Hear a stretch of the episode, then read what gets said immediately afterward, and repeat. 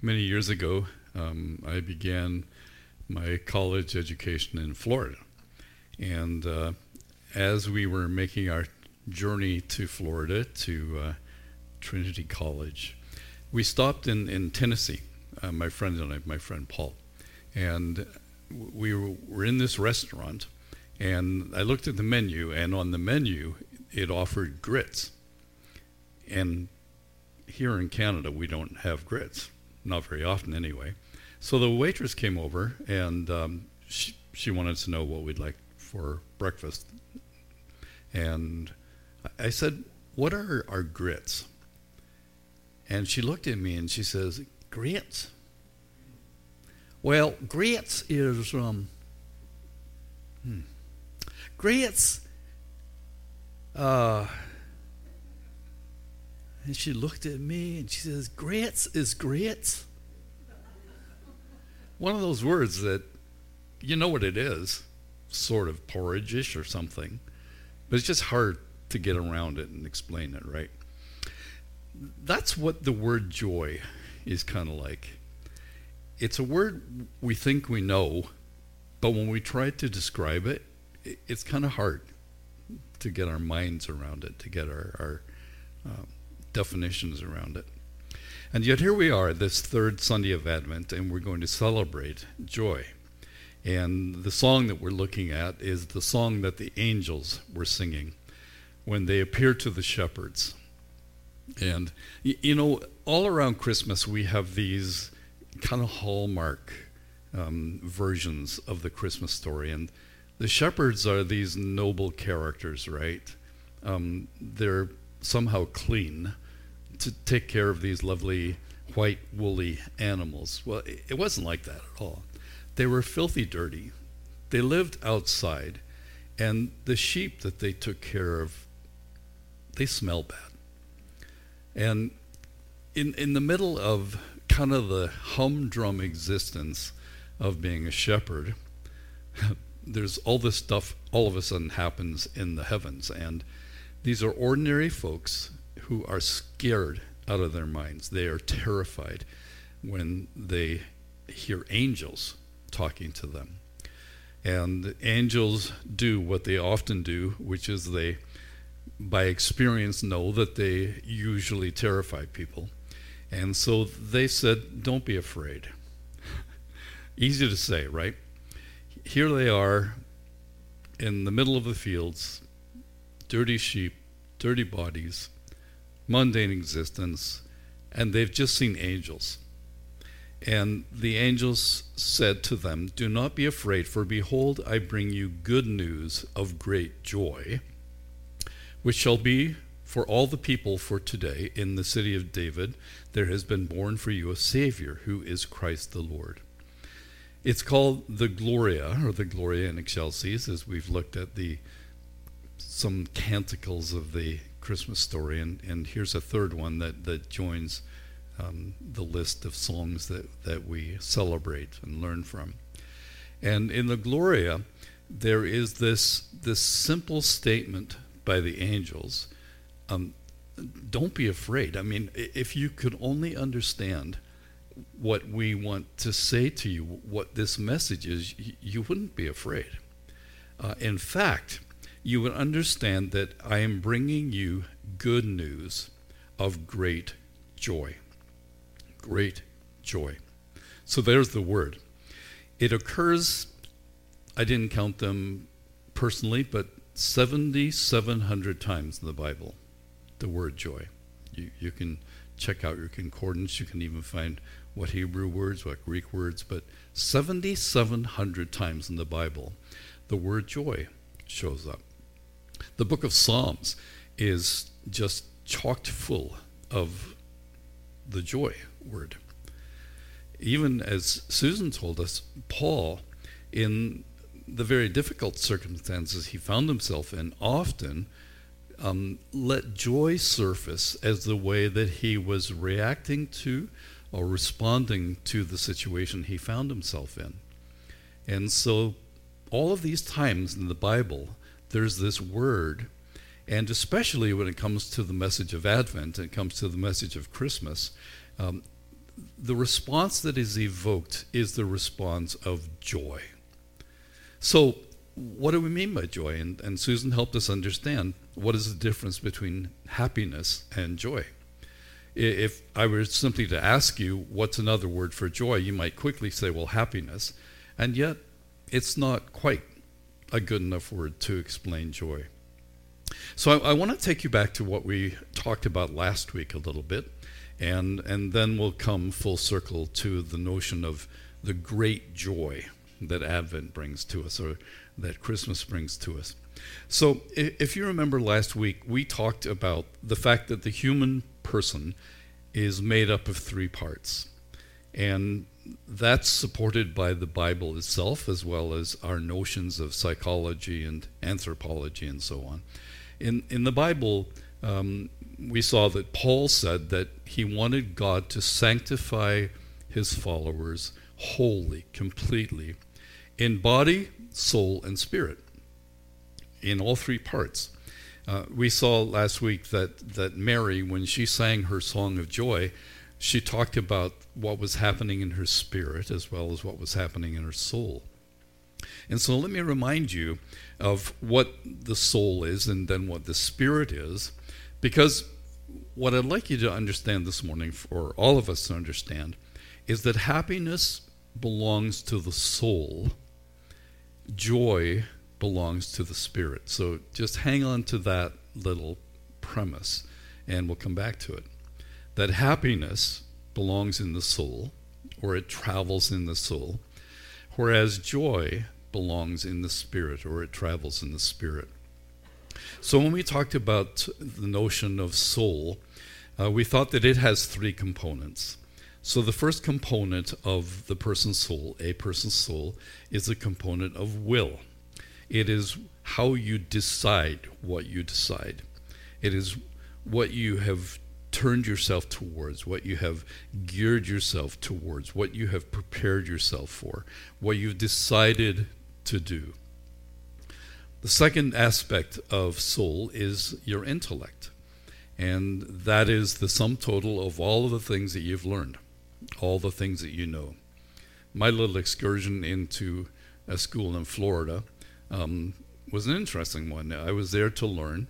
Um, but it did not turn out so well. My, my, friend Paul and I got thrown out of that college.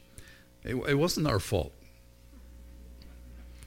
And I'll explain it to you someday how it happened. But um, one of the things that was, was happening for us was that we felt as though we weren't learning what we had set out to learn.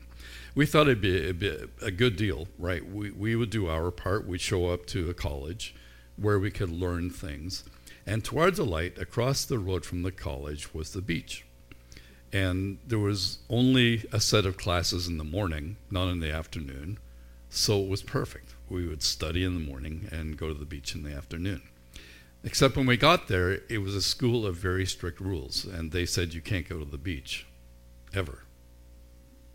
So that kind of messed up our plans on that side. And then on, on the front side, we felt as though we probably ought to get serious about learning. And so we made our, our way to Philadelphia, where we would not be tempted by any beach or any such thing, and learn more significantly. But, but we were paying attention to our intellect, to, to what we knew, what we were to learn. The third aspect of the soul is the realm of emotions. And that's where we come to the word happiness, because we'd probably say happiness is an emotion. It's simply um, a word describing how we feel. How do you feel? I feel good. I feel bad. I feel happy. I feel sad. And w- when we understand that the soul um, is subject to things externally um, in, in the matter of emotions, then as Susan has shown us, that when things change, our emotions are pretty fickle. Uh, and, and they get shifted around depending on what is happening around us. Those are the emotions. But when we go to the will um, and think about how the will is useful in the soul, it is useful to this extent. Um, the will is the part in the soul in which you decide who will be the boss, who's in charge. And that brings us to the matter of the spirit, because in the human spirit, there is the aspect or the component of the conscience. So that gets into some, some deeper consideration. It's not uh, just facts or knowledge that we've thought about in the soul, but it's, it's actually something in us that has a sense of rightness and wrongness. The second aspect of the spirit is intuition there are things quite apart from the intellect, quite apart from the things that we have known, even that we have observed or can prove, that we somehow know. It, it's kind of innate. We know some things. And finally, the aspect of communion is that that reminds us that the Spirit is the realm in which we commune with God. So this is being a little more clinical than we maybe need to be. There, there may be some overlap, but to, to try to understand the distinction between the soul and the spirit, um, we come to the spirit and say, it, in the spirit is the ability to be in a relationship with God. And that, of course, has to do with conscience and intuition, certainly communion. The Holy Spirit, and there's where we get a little bit confused in the terminology. The Holy Spirit works with our spirit. And we're actually told that in the Bible that the Spirit tells us, tells our spirit that we're the children of God and, and, and so on. And, and so the, the realm of the human person in which there is a connection to God is the realm of the spirit, the human spirit. And very notably, from the Trinity's point of view, the Holy Spirit is the one who is the communicator between the human spirit and God's spirit. And so we find communion um, being part of the realm of the spirit. What about joy? Well, as I've said, when we think about the soul, um, the operative piece there is the piece of the will. And as I mentioned to you last week, this, this writer, Watchman Nee, um, talks about the fact that um, there's this ongoing struggle about which part of us is going to be in control. And in fact, the soul um, kind of um, struggles with the spirit to be in control. Sometimes, even we might say, well, the body takes over and tries to take control of the whole person. Watchman Nee's contention is that the spiritual man, the spiritual person, is one in whom the spirit is in charge. The spirit is in charge of the soul, the spirit is in charge of the body, and only to the degree that the soul submits its will so that the human person makes sure that the spirit is always the part of him or her that's in charge. Now, I, I don't think it's a once and for all situation. You don't get to a point in your life where you say, okay, from now on, I'm going to be controlled by the spirit, not the soul. Uh, and nor is it um, even kind of a fixed reality where you might say, well, um, for the most part, I'm a spiritual person, not a soulish person, or I honestly, I'm a soulish person, not a spiritual person. We all vacillate to some degree, but I think the notion of, of growth and maturity and spirituality in the New Testament is the notion that the more we pay attention to the Spirit, the more we are getting close to God. And the most wonderful thing is that God has made us this, this three part entity um, with a single desire that transcends all of the other things that, that we would wonder about and talk about in life. And, and the supreme desire that God has is to have communion with us. He wants to be in a relationship with us. And we will see that the spirit being in charge of the person, being in charge of the soul and the body, is going to augur for the person's ability to enjoy what God has provided for him, provided him to be. Um, th- there's a wonderful book that I've been reading, um, uh, and it, it's called The Great Dance, and it's a, the story of what God has been wanting to do and is actually doing. What God has always wanted is to bring us into a relationship with Him. And if, if we were to try to describe what that relationship is, um, Jesus parses it out for us in the Gospel of John, notably, and he tells us that what's going to happen is that we will be with God like He is with God, and we will have a relationship with God, with one another, that is very similar to the relationship that God has with Himself. And it, it twists our heads to try to understand that. Um, but the great dance is, is the truth that in, in the beauty of who God is, what He has wanted to do is step out of Himself and do what will be necessary that we can be part of that dance. Actually, the language of John is, is very mystical, and, and we might think, how could we dare to say this, that we will be in them as the Father is in Jesus and He is in Jesus and we are also in Him? How can that all be true? Well, it, it can be true because what God has always wanted is to invite us into the life that He had with the Father. In, in fact, when He's praying, John chapter 17, He says, I want them to be with me to see the glory that I had with you before the foundation of the world. I want them to see the glory that I had with you. What is glory? It's another one of those words, like grits or joy. Glory, if if we were to say that somehow or other it is it is the the environment of the being of God. So I've just even made it more cluttered to try to understand it but when we think about the glory of God and the and the person of God, what I'll suggest to you is that the word that might describe best what their relationship is like is the word joy.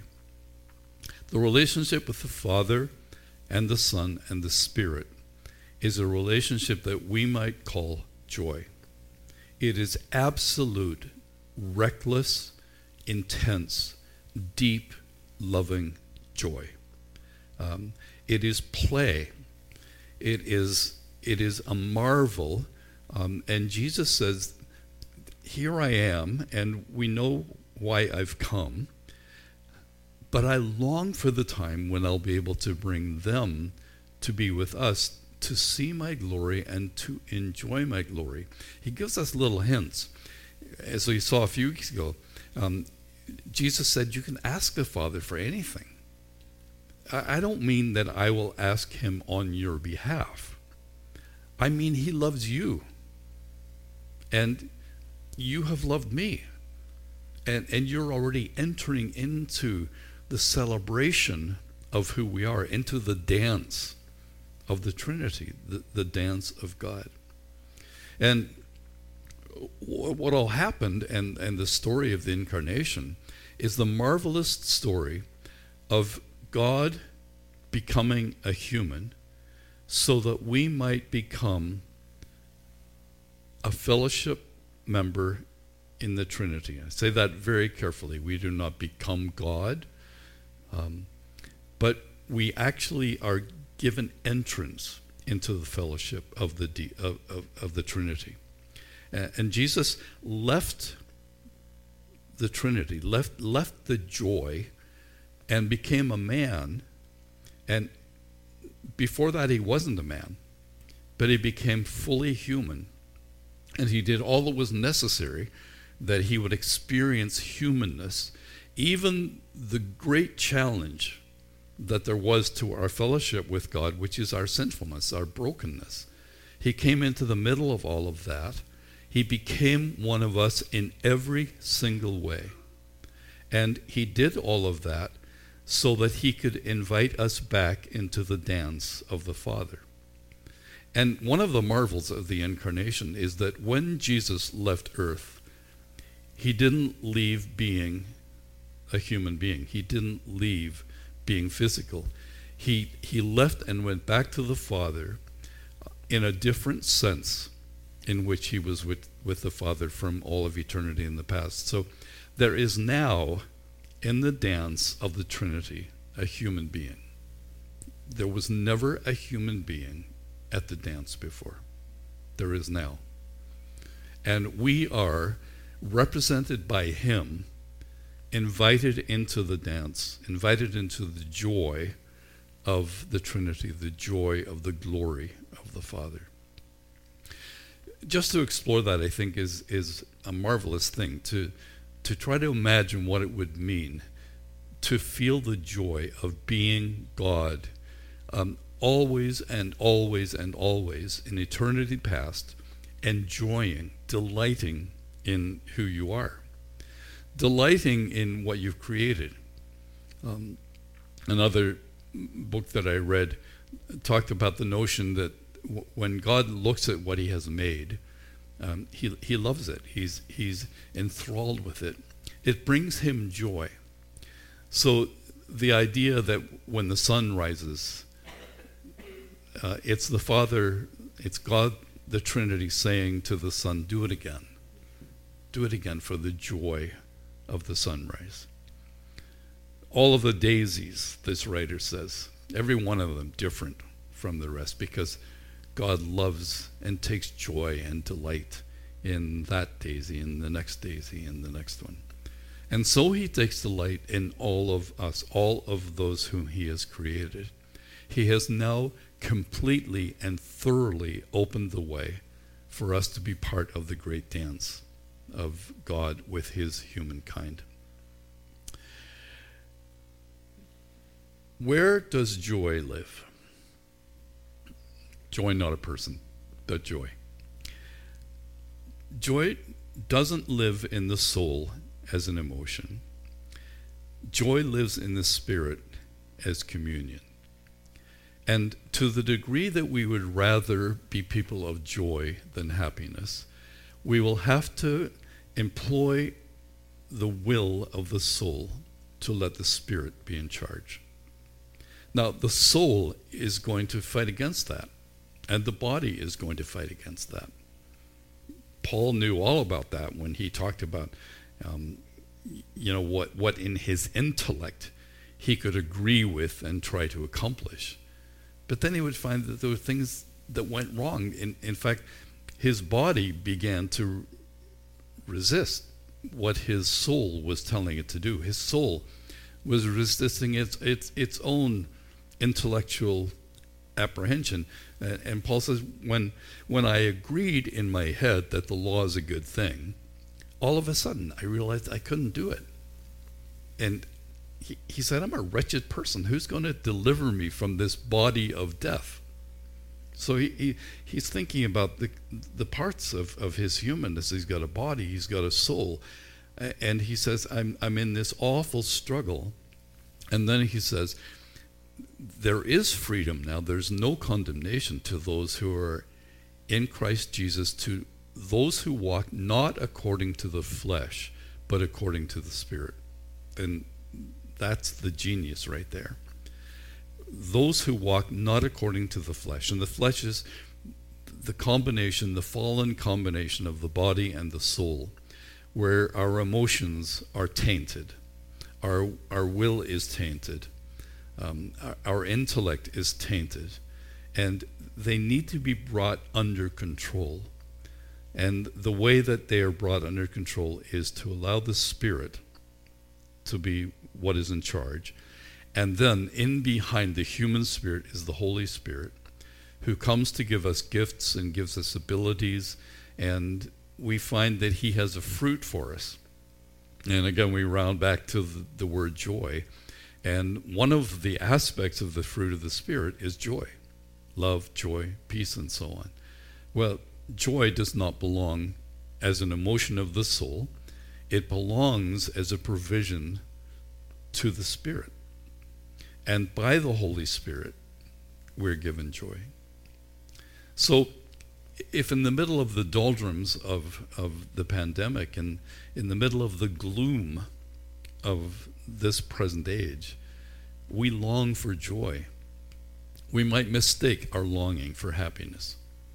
And we might try to travel in the realm of the soul uh, to attain happiness. And yet, that happiness is going to be basically preyed upon the circ- by the circumstances in which we find ourselves. The happiness that we might try to grab and, and, and grasp and, and find again is going to be chipped away at by the next thing that comes along and threatens to make us sad instead of happy, make us gloomy instead of anything else. And in all of this, we would need to have a regular discipline of saying, well, but who's in charge of me right now? Who's in charge of how I, as a human being, am dealing with the living of life? Is the spirit in charge, or the soul, or the body? And if we long to be people of joy, we would only be able to be those people of joy if we allow the Spirit to be in control. And the wonderful thing is, is that when, when we find that there's certainly substance to the Spirit having joy, there is a, a promise of the provision of joy as it comes as a gift or fruit by the Holy Spirit. So today, as we jump into this and say, what's all the stuff of this joy? Well, well, the stuff of joy is the stuff of the community that is God Himself in an incredible dance, inviting us to join Him in that dance forever and forever and forever to thoroughly enjoy God. The chief end of man is what?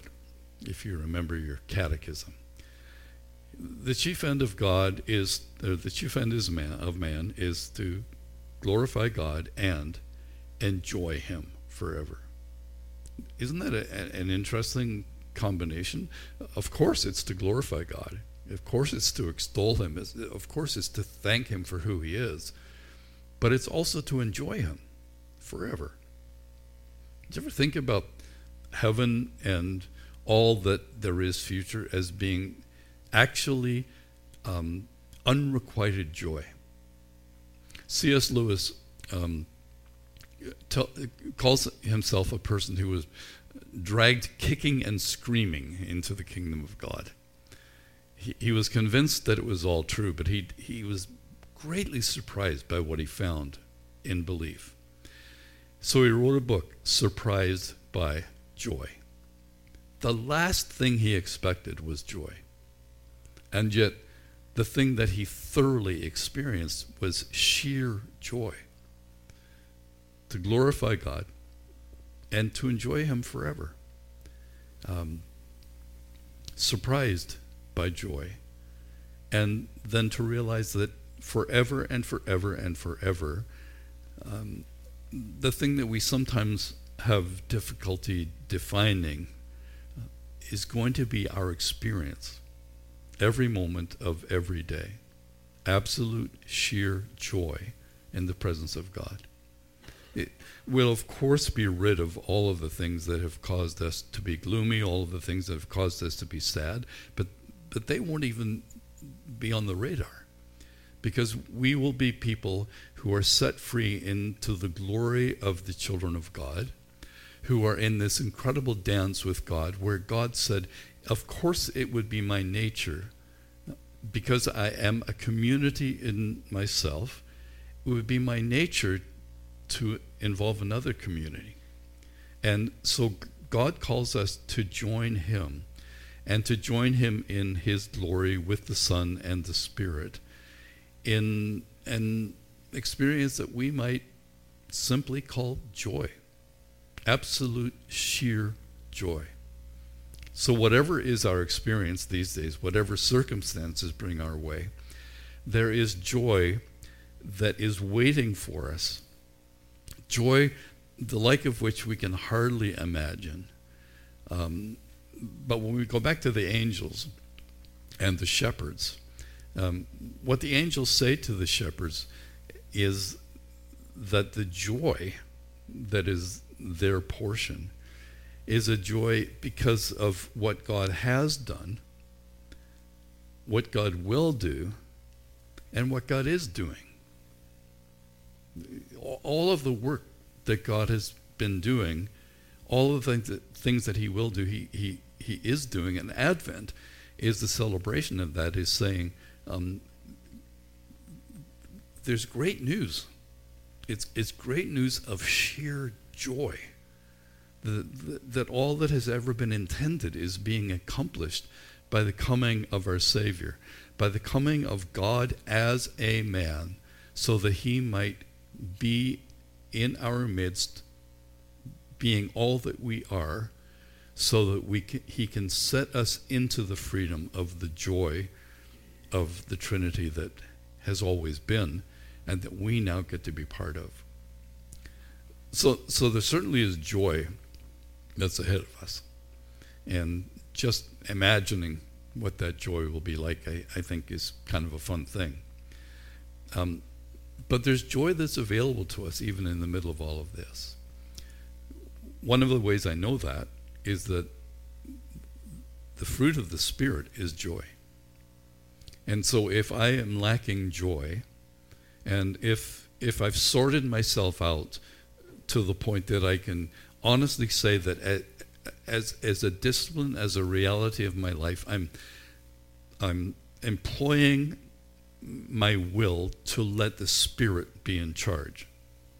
So, so I'm, I'm, I'm doing that, not once and for all, but on a daily basis. If so, and I'm living in the Spirit by the Spirit, it is absolutely within my grasp to be able to ask the Spirit for joy. And if, if we're struggling with that, that's a promise of the Bible.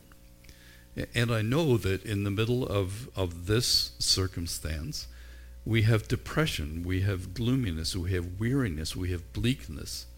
And even depending on our personalities in the realm of our soul, we all deal differently with these circumstances.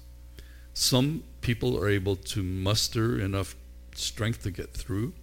Some people are saying they just don't even know if they can get through. Nonetheless, um, in the Spirit, we're able to ask the Holy Spirit to give us joy. Absolutely, to give us love and peace and all the other things we need. But maybe the thing we need to do this morning is say, all right, if that's true, I need joy. I want to ask the Holy Spirit for joy. And when it comes, and you've, you've all felt it and experienced it, it's, it, it's not explainable. It's something that wells up inside. It's something actually that defies the circumstances. It's something where you think, wow, what is this that I'm experiencing? Because it, it doesn't make any sense. It wells up in the middle of difficulty, it wells up in the middle of challenge, it, it wells up in, in the middle of hardships. And certainly, as, as a pastor, over the years, time and time and time again, I have people declare to me that what they have experienced is joy. It's all that they can call it. And it usually defies their circumstances in, in, a, in a pastoral discussion that, that I'm having with them. And I'll say, well, where does that joy come from? Where does that, that deep, settled peace comes from? They say, I don't know. I didn't expect that it would come, but it did. It, it all of a sudden came. Maybe in your imagination, um, there needs to be a place and, and times when you just go back into the stuff about the dance and about that's what, what God wants for you. He wants you to have incredible joy. And to imagine what it will be like when we are rid of not only this pandemic, but the pandemic of sin and fallenness and brokenness. Imagine when it's out when it's out of the way. When there's no more trouble, no more sickness, nothing f- for you to worry about and, and wonder around the corner about what the next thing is that's going to come along. Um, to just imagine what it will be like. Um, I love the uh, Chronicles of Narnia, and in the last battle, uh, which is the last part of the, the Chronicles, what C.S. Lewis says is this The things that began to happen after that were so great and beautiful that I cannot write them. And for us, this is the end of all the stories. And we can say most truly that they all lived happily ever after. But for them, it was only the beginning of the real story. All their life in this world had only been the cover and the title page. Now, at last, they were beginning chapter one of the great story, which no one on earth has read, which goes on forever, in which every chapter is better than the one before.